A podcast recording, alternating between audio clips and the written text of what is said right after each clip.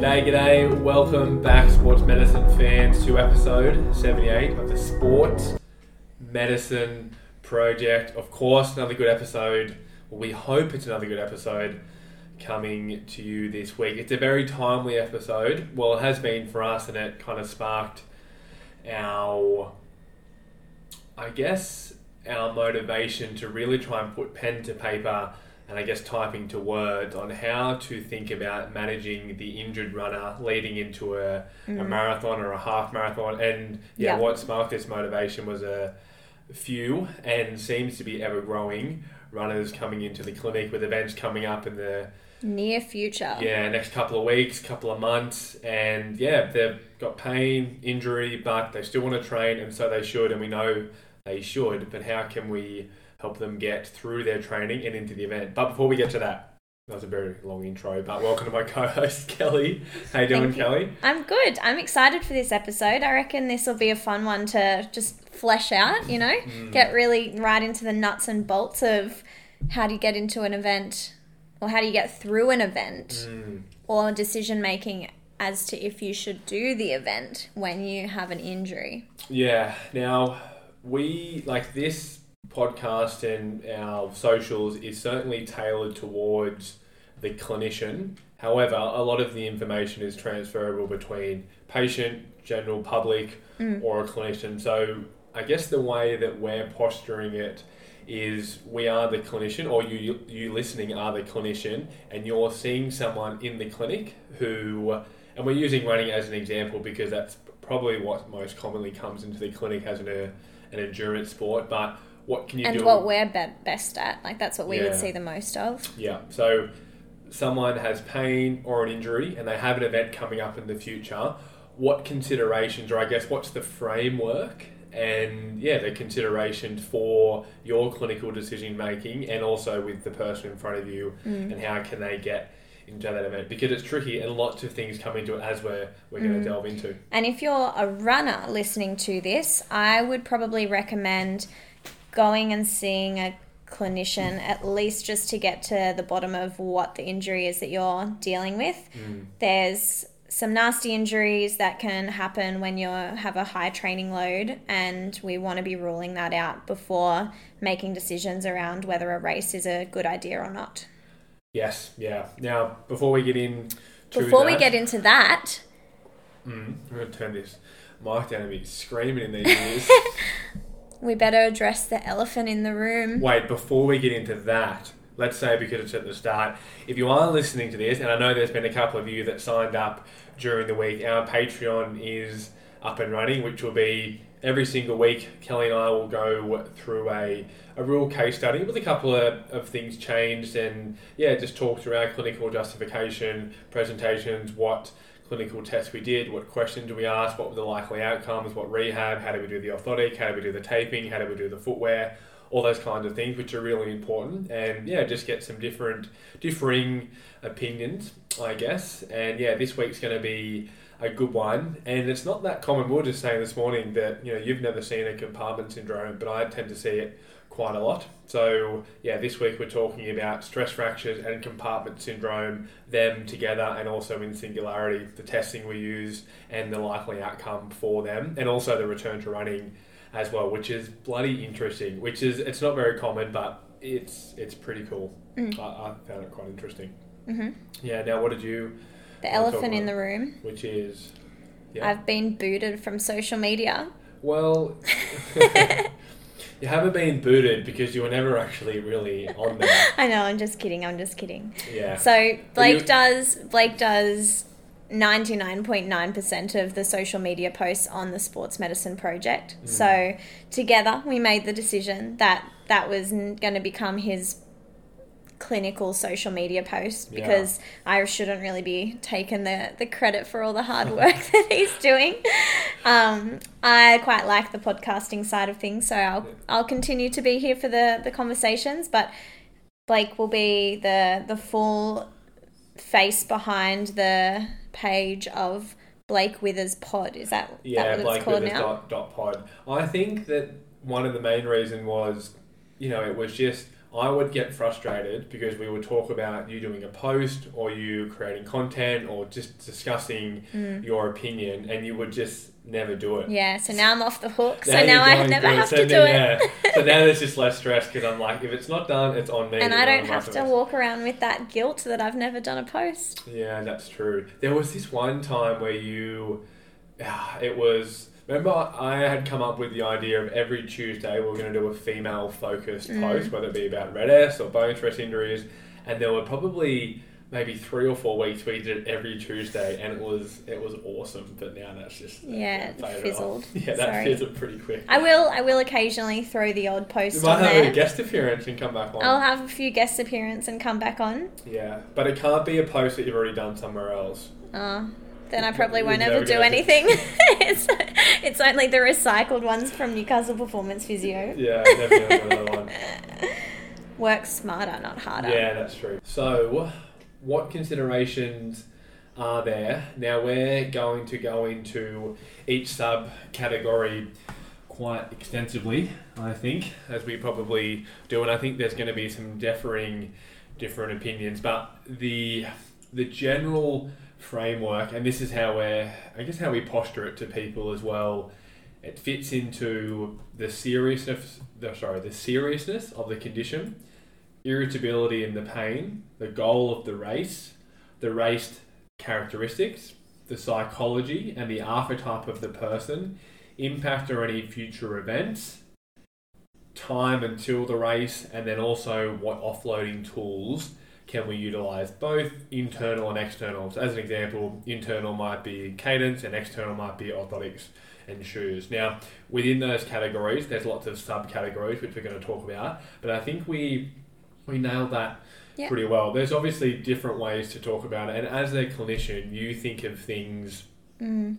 I guess you you do prioritize what you think's most important. Like for me right now, I mean I put it at the top. The seriousness of a condition for me seems to be the most important. I think that is the most important. Mm. Yeah, Yeah. you'd agree. Yeah. Yeah. Well, let's let's talk about that. So I thought we might start off with an example with each to make it. Yeah. I think before that, Mm. we're going to also divide it into things to be thinking out thinking about before the event has actually happened, then things to think about during the event and then after the event as well. So most of your decision making will be before the event. And Yes. that's where we that's where we'll talk about, you know, some injury characteristics, for example, the seriousness of the injury. Mhm. Yeah. So the the scenario is, and I, d- I don't know if this differs for you, but the scenario has certainly been for me. Someone comes into the clinic, and it's generally before a race where they're increasing their whether it be their elevation, their volume, their intensity, their frequency. These are when injuries are perhaps most likely to happen if it's an imbalance between you know the load and the capacity. But again, injury is, is multifaceted. But they're coming to you, and it really is up to you. I mean, they make the decision, and that's the idea of patient centered care, but they're looking to you as being the expert, and your opinion, it really greatly influences their decision. So there has to be. I think you're no. I You don't disagree already. Already, Really? straight off the bat. Mhm. I think that patients will do whatever they are going to do. I don't think that's true at all. I think that you're able to give advice and education, and that does influence their decision. If I, so you're saying that patients are always going to do what they're going to do, and if someone's sitting in front of me and they have a navicular stress reaction, and I say there's a possible chance that you'll fracture this, and you may be out for six months, you don't Mhm. think that that influences their decision at all? Mm. No, you're probably right. I think it's probably a mixture though. I Yeah. think maybe less so in those really really serious ones. Yeah. If it's if it's a little bit in the grey, I think that there's going to be more decision making on their part than your part. And maybe it and maybe it becomes comes down to the archetype of the person that Yeah. that influences that whether they're more of a sort of endurance coper or a fear avoider that might influence whether they are mm. going to just do what they want to do or whether they're going to you know pull back because Yeah. that might be better for their body and injury Yeah, I mean the, the communi- You're right. The communication, and we've got there. You know the, the basic first principles are pretty simple. You just have to communicate what you think is best, and I guess what you would advise. But as you said, and it happens all the time where people will make their own decisions regardless of your device, which is completely fine. Mm. And we were talking about this recently where if it come to you and you had a big race you've been training for for six months, I think we were talking about that a couple of weeks ago. If you've been training for a really long time, there's this event that you love, all your friends are going, you've invested lots of time and, and money. You know, there's certainly plenty of reasons why that why people want to do it. So Mm. you can really just give your advice and, and go from there. Yeah, I Yeah. agree. I Yeah. agree. In in on that note though, as Blake said, the seriousness of the pathology does definitely need to be strongly communicated with the, the person. So for example, uh, a soft tissue injury such as ITB pain, medial tibial stress syndrome, patellofemoral pain. I don't know if that's considered bone, uh, soft tissue or bony, but they, there's probably a little bit more wiggle room to, to get them through the run. Something that's more bony, like a stress reaction or a stress fracture, really needs to be considered about if it's worth it or not. Um, we this is a case we discussed, I think, in the last podcast. You know the difference between a high risk bone injury site, site or a low risk bone injury site. Yeah. I think regardless, as a clinician, you probably need to be advising against racing. However, that's where it comes down to some people are just going to decide to do it, and some people will probably take your opinion a little bit more on board. Yeah, and and I know this person listens to the podcast, but I had someone reach out to me when I did the webinar for, for learning physiotherapy on bone stress injuries, tendons, and OCD lesions of the talus, and we actually jumped on Zoom this week and talked about a couple of BSI cases. And this person was saying that they'd listened to our podcast and our discussion, and they could see both sides Mm. And try not to be too biased, but they did more so agree a little bit with me in the sense of if you're able to communicate the seriousness of what's happening and they still say, I'm going to do it anyway, Mm. where do you draw the line of how much you're going to help? And Yeah. I'm probably of the nature where maybe I can understand that, and I think you would too. Mm. You understand, well, if you're going to do it, let's try and do everything we possibly can to lower that risk Yeah. knowing that we're never going to be able to mitigate it completely. Yeah. Yeah. What do you I, think? I agree. Maybe less so when it's a high risk bone injury site. yeah, it's a really. I mean, it's oh, such a hard question. It's It a really hard topic because you want to help, and, and it probably depends on so many different things as well. So yes, the the risk of the bone injury would come into it, but also mm. the individual, their past medical history, what other things they might have going on, the importance of the race, like, and that's what we're going to go through mm. today as well. But I think it's really hard to to say what you would do because it's just going to vary so much depending on the situation. yeah. Do you do you ever think? I know it's a hypothetical. Do you ever think that you would refuse to treat someone? So I don't know if I could treat someone anyway, though. Like, if someone had an navicular stress fracture Yeah. or stress reaction and they wanted to do a race, I don't know what I can offer them. you know, just you just give as much advice as possible of I don't know cadence, stiff shoes, taping, Mm. that kind of thing. Like, would you? And I know it's a hypothetical. What What do you think you would do? I don't. I don't think I've ever had a, a true serious like this is really a very high risk of something going wrong. And it, yeah, just I don't know. I don't know what happens there. And then what happens with the legality of that? Like, if you treat and it happens, I mean, as long as you document it, I guess. But I mean, I I guess if you're dealing with a bone stress injury, you're to uh, assume that you've got a sports doctor in the mix as well. So if it was quite tricky and I was really struggling with that decision making, I would probably just handball it to the sports doctor to have that conversation Okay. with them. yeah. because I think they there there is a hierarchy. I do think, and I think they're able to make the risks more clear. Mm. Almost, they probably listen to them a bit more. Yeah. Yeah. If that's an option. Yeah. So number one, seriousness, and you definitely all the stuff that we're talking about, like past medical history, past injuries.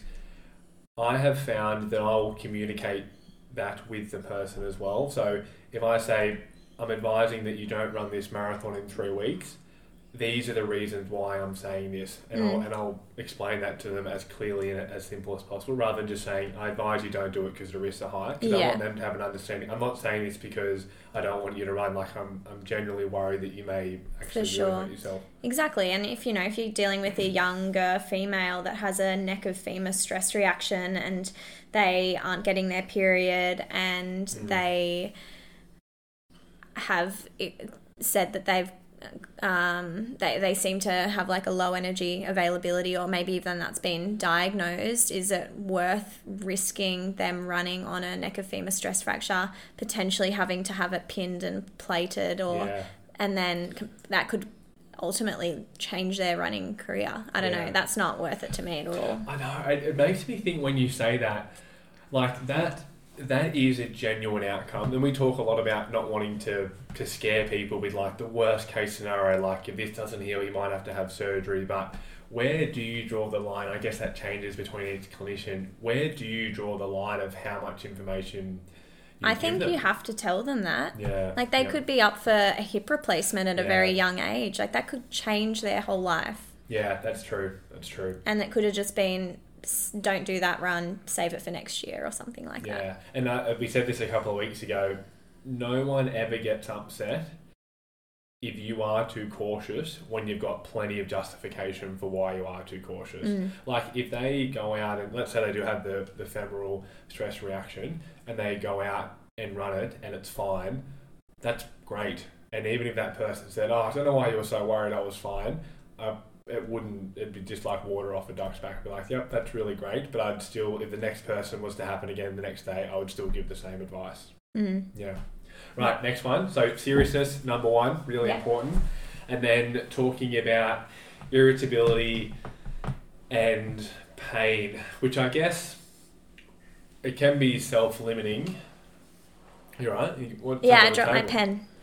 I didn't know we needed a pen for the podcast. I write stuff down. I'm looking at a blank, sometimes- I'm looking at a blank piece of paper Sometimes right we now. say stuff and we're like, we'll add that to the show notes. And I'm certain that we never add anything to the show notes. So I've started writing that down so that we can add it to the show notes. Yeah, I'll have to show you how to do that. Yeah, but you, we don't ever do it, do yeah, we? yeah, yeah. We need to get into the show notes. So that's more. what I've got my pen for.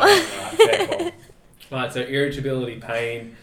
This is the the tricky one, the self-limiting one, really, because you are limited by pain. So let's say as we move down, you've ruled out it's, it's low risk. It's like an Achilles tendinopathy, maybe it's heel pain, patellofemoral pain, ITB, you know, quad-related load pain, if it's even a thing. So yeah, what do you got to say on this? I think this one really comes down to asking the patient whether they think they can get through it or not. So Mm. if they've gone for tried to go for a five kilometer run and they had to stop and get their partner to get call they had to call their partner to come and pick them up but they're scheduled to do a half marathon or a marathon that weekend, I often put it back on them, asking, you know, what what do you think? Do you think you'd be able to get through this right now, given how Mm. irritable your knee was yesterday? Yeah, And and they kind of come up with the answer themselves. I think yeah. a lot of the time, And it does tie into, as we're going to talk about, the archetype of the person. we and the timing of how far away the race Yeah. is. Yeah, yeah. So the as you were saying, there's many categories of the personality of people that we we see every day. But if they're an endurance coper versus someone that, that is quite avoidant, you know, someone can have a five out of ten pain. For one side of the camp, that can be like, "This is great. This is awesome. I can run 100 kilometers on this." For other Mhm. people, that can be like, "I can't get out of bed." hmm So, yeah, it, it, it is important, but I guess it is self limiting because pain is so variable and irritability is, is so variable. Yeah. Yeah. And again, um, in terms of timing, so if it's the week of the race, then that's going to be very different if it's two weeks before the race, because if it's two weeks before the race, you might be able to recommend taking some anti inflammatories if that's suitable. You might be able to come up with some symptom modifying strategies to mm. keep them running or to help them figure out a way to run that's less painful. So I think that depends on a lot of the other variables. However, yeah, I think I think that's something that you can be pretty confident to sort of ask the the patient about whether they think that they can get through it. Again, as Blake said, pending it's one of the the lower risk injury sites. Yeah. You can use that as well as a bit of evidence for them to have an understanding of, you know, how likely is it they will be able to get through a race they have coming up. So if someone, and this is a a real example, if somebody is planning to do the UTA 100 and they're not able to run seven kilometers on race week, you know, it's probably it's pretty unlikely that they're going to be able to run that hundred. Yeah. Obviously, without any pain, but if they're getting pain at seven kilometers, if you've still got another ninety-three kilometers to go, you know, it, it's worth considering of maybe going to an event that's less, like the fifty or the twenty-two, or dismissing the event overall. Mm. Yeah. Yeah. Yeah. It's, yeah. And then also from that, understanding the consequences of participating. So how how okay are they or you with the the flare up that might follow? So if you've got a, a race coming up soon after and this is more of a, a B race or a training race, is it worth pushing yourself through that event if you if it's likely that you might need to deload for a, a while after the event? And again, that comes down to asking the person because it depends on what their goal is and, and sort of what they want to be getting out of the event or what they're looking at the event as. Yeah. This fits into like race characteristics, goal of the race. Yeah. Would you say? Yeah, probably. Yeah. So as you were saying, is it the A or B race? Is it a race they're doing with friends? Is it a race where they're trying to get a personal best? Or is it a race they just want to get it done for some other reason? Mhm. Or do they just have a a financial tying to the race? I've had plenty of people Yeah. say, especially for the UTA race, where like I've, I've paid my money, I'm going to do it. I can't get a refund. I don't want to do it next year. I'm just going to do it. I don't care what happens. I can have all the time off in the world. It's like, Mhm. great. If the goal is to finish, at least that gives us a lot more wiggle room where if your knee starts hurting, you're not trying to get a personal best. You can walk, you can use poles, or Yeah. yeah, you can kind of modify yourself. So, goal of the race, and underneath that, I guess, sits the race characteristics. Mm. What kind of race uh, is this person participating in, and what is the presentation in regard to their injury and pain? So, are they doing a trail event with lots of elevation and it's really far, or are they doing a fast 5k, 10k, half marathon, or a marathon? hmm Yeah. Yeah. What can. And mm, the other thing that I was going to throw into that as well, jumping back a couple of steps when we were talking about, you know, is it a personal best or is do they just want to get through it? That can change for a couple of reasons. So if they if they really want to get a personal best, then they need to be pretty capable of running fast for however long the the race is. And if the irritability of, of the injury is so high that they're not going to be able to run the PB, is it worth just participating or is it worth deloading for a little bit and, and then signing up to a race later on? Because again, it might mean you have to have a longer period of time off and it might mean more time sort of off, you know, good training blocks as well. Yeah. Uh, a good example of, I guess, the race characteristics would be someone with load related knee pain, whether it be ITB syndrome or patellofemoral pain, and they have a 50k hilly race coming up. Mm. That is going to be different compared to running a half marathon and maybe more manageable compared to there's lots of elevation. And you've just got to communicate that's probably the reality. And based off what we know about anatomy and biomechanics and, and forces, you can tell someone that, you know, what is going to stir up this knee, which you probably already know, is doing lots of downhill running. Mm. And this race has 4,000 meters of elevation. That is different compared to someone that wants to go out and run a quick five kilometer race and they have the same knee pain, the same pathology. hmm So that's that's important. I think they can get a better understanding from that and probably make a bit easier of a decision. hmm Yeah, and obviously time as well versus twenty minutes versus a couple of hours. Yeah. Yeah. Yeah. I agree. So psychology and the archetype of the person in front of you. This yeah, so this is all under the individual themselves. So the person sitting in front of you or the person that you might be if you're the runner listening. Yeah, yeah. What have you got to say on this? Well, you put this one down, so I'm interested to hear your thoughts on what you mean by that, the archetype of the person and the psychology. Yeah. So the the person and the archetype is, I guess, their mold, how they feel about themselves, what they're capable of, and we see. You'd have to see thousands of different types of, or maybe similar types, but a little bit different on either end. And the really easy example to think of is a very new runner that's doing their first 10 kilometer race versus a very experienced runner that's also doing the same 10 kilometer race with, let's say, the same condition and the same amount of pain. The person that's done lots of running generally knows their body a lot better, understands the race, understands what's required, and has probably seen multiple therapists and had this conversation many a time. I think they're a lot more better positioned to perhaps know what they're capable of versus another type of person who's very new and hasn't done the race before and maybe doesn't really know what's expected or what this I guess injury means to them. Mm-hmm. Like for, as an example, for someone like yourself, you've had you've had you didn't have the stress fracture, it was a stress reaction, wasn't it? Mm-hmm. You've had stress reactions, you've had MTSS, you've had some soft tissue stuff. If you get injured now, based off how you feel with your pain, you would be pretty well positioned to know if you can do a race wouldn't you? I'd say so. Yeah. I, I wish I was thinking when we started recording this podcast, I wish I had have listened to a podcast like this prior to, you know, various races in the past when I had ITB pain and, Mm. and knew how to sort of self manage it and make decisions around whether it's worth it or not. Yeah. So yeah. But now but now yeah, and, and also, you know, we're we are working in this field, you know, every day. So I think that Mm. also helps. Yeah. So I guess that that somewhat fits into the archetype. So let's say you've got those two examples, the really experienced person and the really fresh person. I have found, and I don't know what this, why this is, but I tend to find it more in people that are trail runners.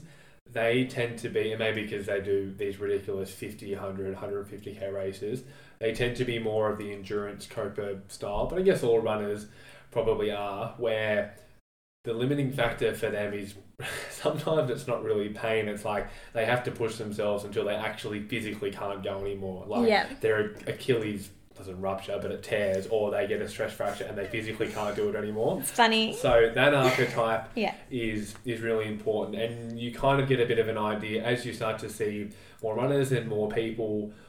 What kind of person is sitting in front of you, and Mm. sometimes how firm you need to be with like you're probably gonna run on this regardless, but you really, really shouldn't, and just I guess how how direct you are with them. But yeah, the archetype Mm. definitely does matter. You just made me think of um, a runner that I was chatting to this morning on my long run who did UTA 100 three weeks ago. And I was asking him about it. And he's like, Yeah, it was awesome. Best race I've ever done. Best thing I've ever done, man. I've never had to dig so deep before. And I was like, Wow, like amazing that you're so positive and optimistic about that race, considering Yeah. how mentally challenging it was. So, yeah, I think that really, you know, demonstrates the the different archetypes of of people that are out there and and how they perceive a challenge whether it be through injury or through you know um physical difficulties.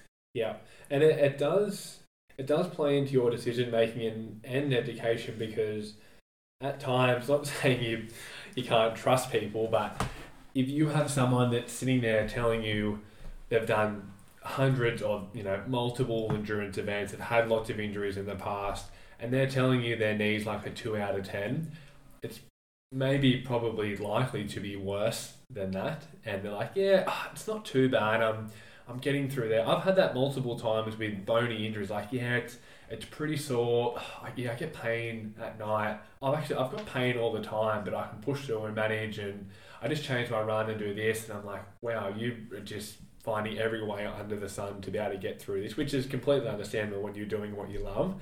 So that type of person, yeah, you just need to be maybe a little bit more firm and really advocate the seriousness of what's happening. Have you had people like that?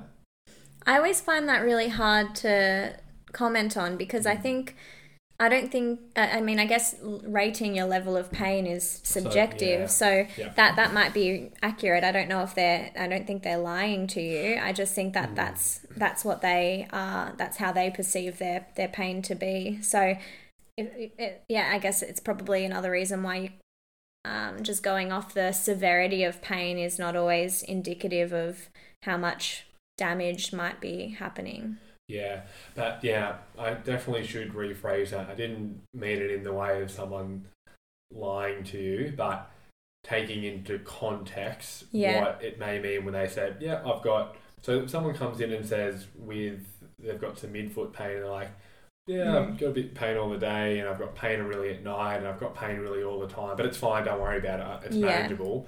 Like that's the possibility of a stress reaction, a bone injury. So I think what you're trying to say Mm. is with particularly with runners or endurance athletes, any kind of painful problem that they come into the clinic with, your radar always needs to be up for more sinister pathologies such as stress fractures, regardless of the severity, but really trying to pick apart the, the description that they're laying out for you and the mm. characteristics of that injury because even if they're sort of dumbing it down a little bit, or is that the word that no, I'm listening? downplaying, Downplaying it. downplaying, dumbing it down. Downplaying the injury. Yeah. That doesn't mean that there's not a, a serious problem going on. Yeah, perfectly. That's exactly what I meant to say. Yeah. Yeah. So you you, you touch on this one. It's a really good one. The the impact on any future event and how much rest can they have after the event. And I guess this again relates probably more to the low risk ones where Mm, I've got a good example for this one actually. yeah, This week, actually, I had a, a runner who is training for the Gold Coast Marathon, Mhm. and she increased her training load recently and has ended up with some ITB pain and was running this weekend the half marathon. And so I said to her, I was like, okay, so let's just see if you can get through the run. Here's some symptom modifying strategies. And I spoke with her after the, the run, and she had done the half marathon plus an extra nine kilometers on top of that to get to 30 Ks and mentioned that she couldn't bend her knee, had to keep it really straight. So in my head, I'm sort of thinking, well, like, that's probably a little bit much considering this is more of a B race or training race, and the bigger goal is the Gold Coast Marathon in four weeks now. So that's that's probably an example of, of what to be sort of thinking about with those injuries and and hindsight's a, a powerful thing but that's something that I probably should have been a little bit more clear on with this person knowing the archetype that they are of a of an endurance coper definitely um, and just how keen they they are to sort of do whatever they they can Yeah. Yeah, that's that's a very it's a short period Yeah. to the next race. hmm Yeah, and people typically do that. If they've got a big marathon or they've got something up coming up in say twelve or sixteen weeks or even three to six months, they like to do a race or a couple of things in between. mm. And it can be tricky if things are feeling good and you're in a race and you're really enjoying like, oh I might push a little bit harder but that comes back to you, I guess, on the education, which you can only do so much. Where Yeah. perhaps you, you know, do the race and enjoy it and, and have a good time, but maybe not push as hard as what you wanted to, Mhm. knowing that probably the harder you go, the higher the risk of you then not being as well prepared for that race that you've trained the longest period for. for sure Yeah, that's that's really really tricky. That's a good one. You Mm. did did mention as well the the level of preparation that, Yeah. that somebody has had. Yeah. So I guess what I mean by that is what sort of foundation are we are we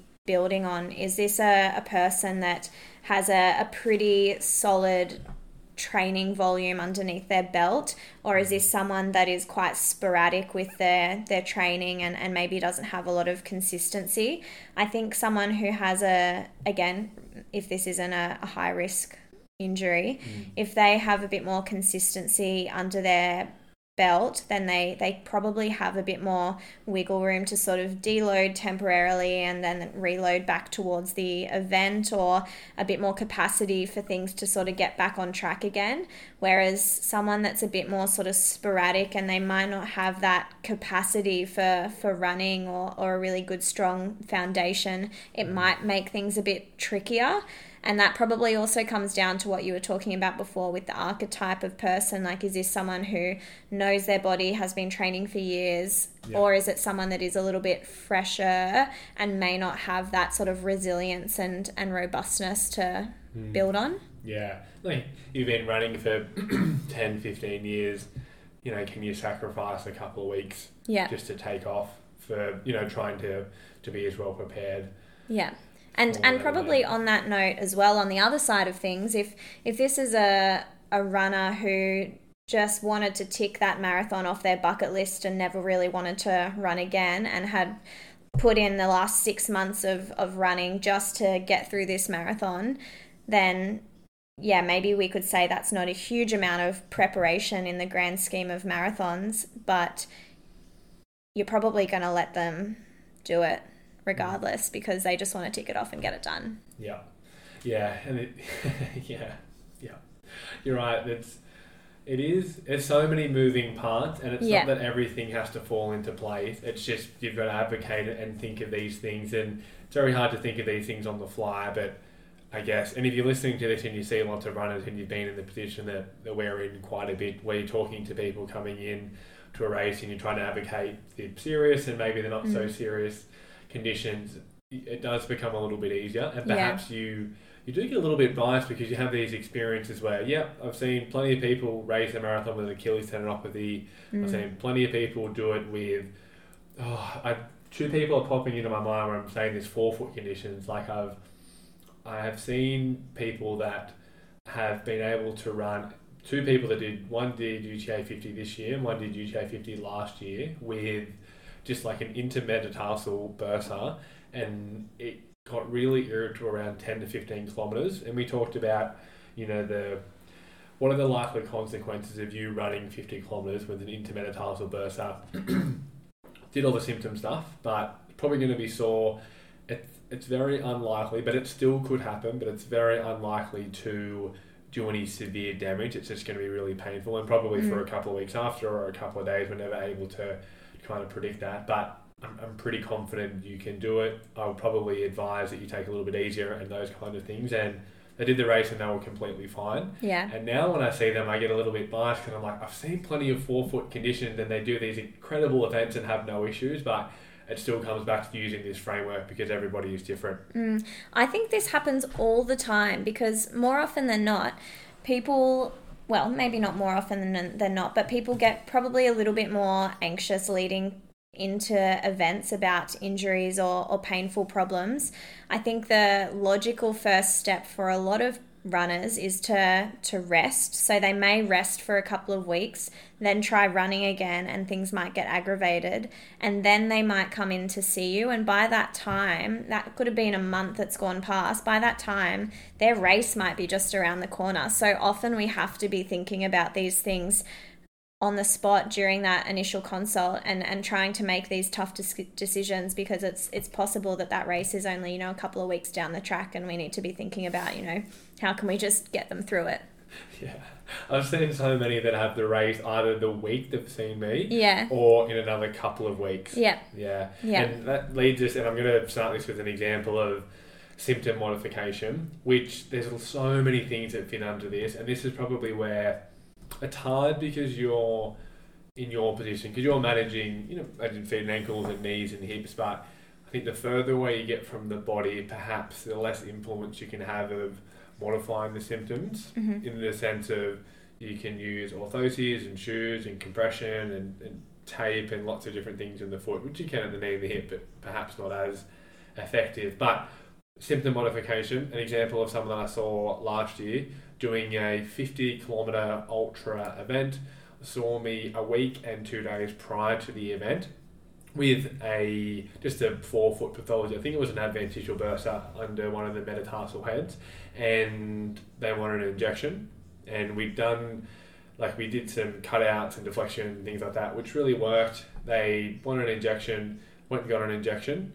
I saw them after the race, and the injection took away all their pain. Did the race with all their pain and had no pain when they saw me after it. And then I they did the them- race with no pain no pain, completely went away. And then I saw them a couple, I think maybe a month after, where they just slowly been getting back to running, and then had no issues since.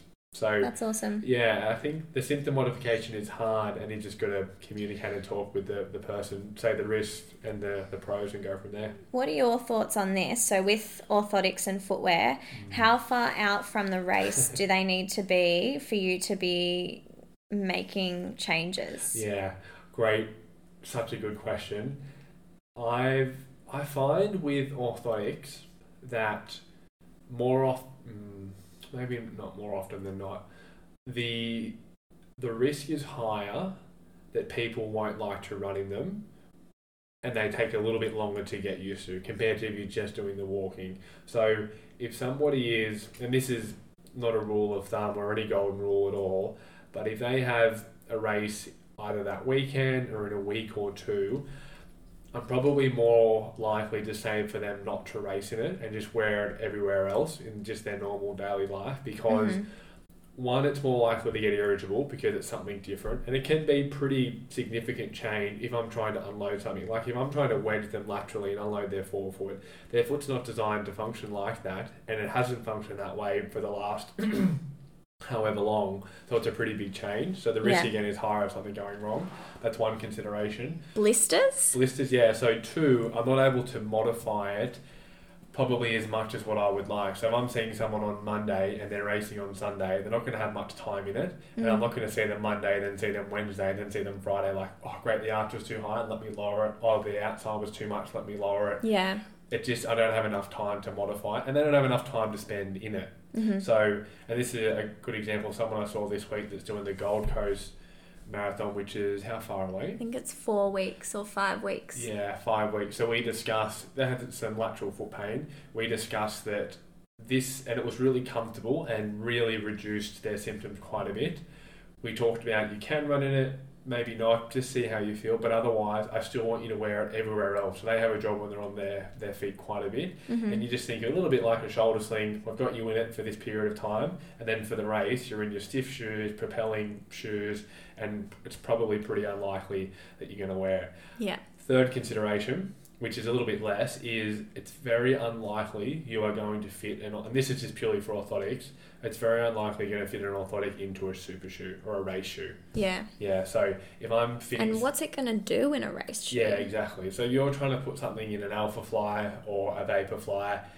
You're probably going to have to make it custom and pretty thin, and it's going to be a little bit uncomfortable and hard. And plus, then you've got to get it right. So it's very Yeah. likely you're going to put it in, and they're probably not going to like it. So you've got to see them again and modify it. Mm. And it may feel good for five kilometers, but you don't know until they've run 25 and they get 25 kilometers into the race, and they're Yeah. like, I've got to get this thing out of my shoe. So I just I don't do it that often, and I just do it all the other time. So it's like if we can offload it 98% of the time, and then for that 2% time when you're out there running for 90 minutes, that turn you don't wear it and you just got used to your You've shoes. just got to deal with it.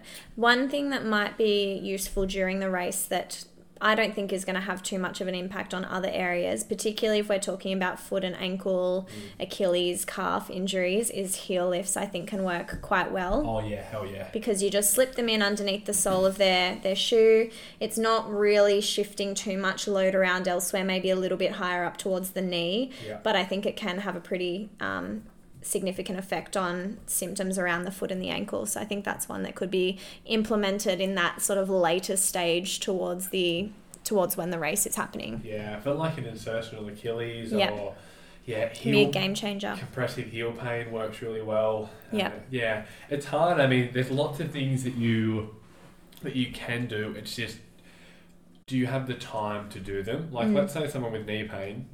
Yes, the evidence says if they're in a lower drop shoe, it can probably make their Yeah, I think that's better. risky too. do you then yeah the risk of then changing that is one two do they go out and spend $250 on a pair of ultras which aren't going to be as popular they probably haven't raced and they haven't run in them for maybe a reduction of one pain Mm. on the pain scale like And as you said, you know, the impact of footwear reduces the further away from the foot and the ankle that we move. So if Yeah. we're shifting someone into a lower drop shoe to impact their knee, the actual overall effect that it's going to have is probably slim. Yeah. I would probably opt to go to other symptom modifiers such as looking jumping get blah, getting them to jump up onto a treadmill filming their running and giving them some cues to maybe Yeah. help offload their knee symptoms in in other ways or hip symptoms or or anything else that's further up and Yeah. and foot and ankle as well i guess which is generally like cadence yeah Step step width. width yeah and maybe foot strike pattern. But again, there's risks associated with doing this Yeah, and as well. I guess those things it's not it's not something that you'd send them into the race saying you have to do this the entire run. Yeah. It's something that if they're getting symptoms and they've found those strategies to be helpful in the days or the weeks leading into the race, then they can take them on board and, and try them just to get them through the race a little bit more comfortably. So whether it's okay, I'm going to start taking shorter, quicker steps now, or oh, that's right, I needed to take my step width a little bit wider. They might remember that for a minute or two minutes, and then they'll go back to their normal running, and that's okay. But they have that as a tool that they can use to sort of problem solve throughout the race, which we'll talk about in a second. Yeah, or they walk the downhills because their knees sore. Yeah, if we're on a trail. Yeah. Yeah, yeah, I wanted to talk about anti inflammatories because I think that this is important.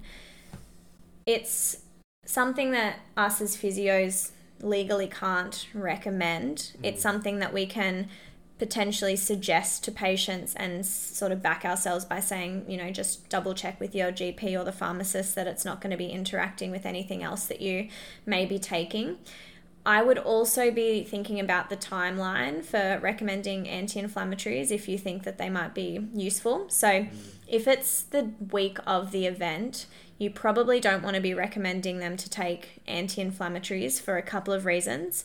Number one is that it thins your blood, I think. Anti inflammatories thin your blood. So, if something happens, like you fall over, roll an ankle, anything like that, it's going to increase blood, like a lot of blood flow to that area. Um, the other thing that it's going to do is it can have an impact on your kidney function. So, if it's a really hot race and you're quite dehydrated or you're not getting that hydration in properly, then it can have a pretty significant effect on you for that reason as well. So um, be careful about recommending anti-inflammatories. They they can have a really good effect maybe in the a couple of weeks before the event, but in that week of the event, that's probably something to to stay away from or, or just let the doctor recommend it if, if they think it's something that could be useful. yeah. And further to that, when you're talking about, yes, uh, in that would be external symptom modification, don't rule out the potential of injections. And Mhm. in most cases, almost all cases, unless you've got your prescribing rights, that decision is certainly not up to us, and that's Mhm. on the sports doctor or the orthopedic surgeon to, to make that choice. But that, that can be a viable option for some people, and there are certain conditions where it matters more than most. Like as an example, I was saying before, forefoot conditions, or perhaps maybe ITB, or even with shin-related pain. Like there are people who will benefit from them, and there's lots of things that have to go into that decision, like the timeline, if they've had them before, those kind of things. But yeah, if if someone suggests that, I'm not saying say that's an option, go and see them, or don't say no, no, don't even think about it. Just maybe say yeah, that could be an option, and depending on how well you can go with your other things, you would go and see someone else for that. Mm-hmm. Yeah. yeah. Yeah. And then other symptom modifiers is taping, um, stretching, isometrics, like whatever feels good for that person that they've tried and they say that gives me relief, just do heaps of it. There's Yeah. no there's no right or wrong for for those sorts of things. I think if it's the person knows that best and you can just encourage them to do more of that if that's going to help them, you know, get through their run. Yeah, be and be the person to tell them that it's probably likely they're going to have some pain and discomfort. Would you say that it's worthwhile to give them a bit like a traffic light system? Like, is it worth saying this is when you should stop?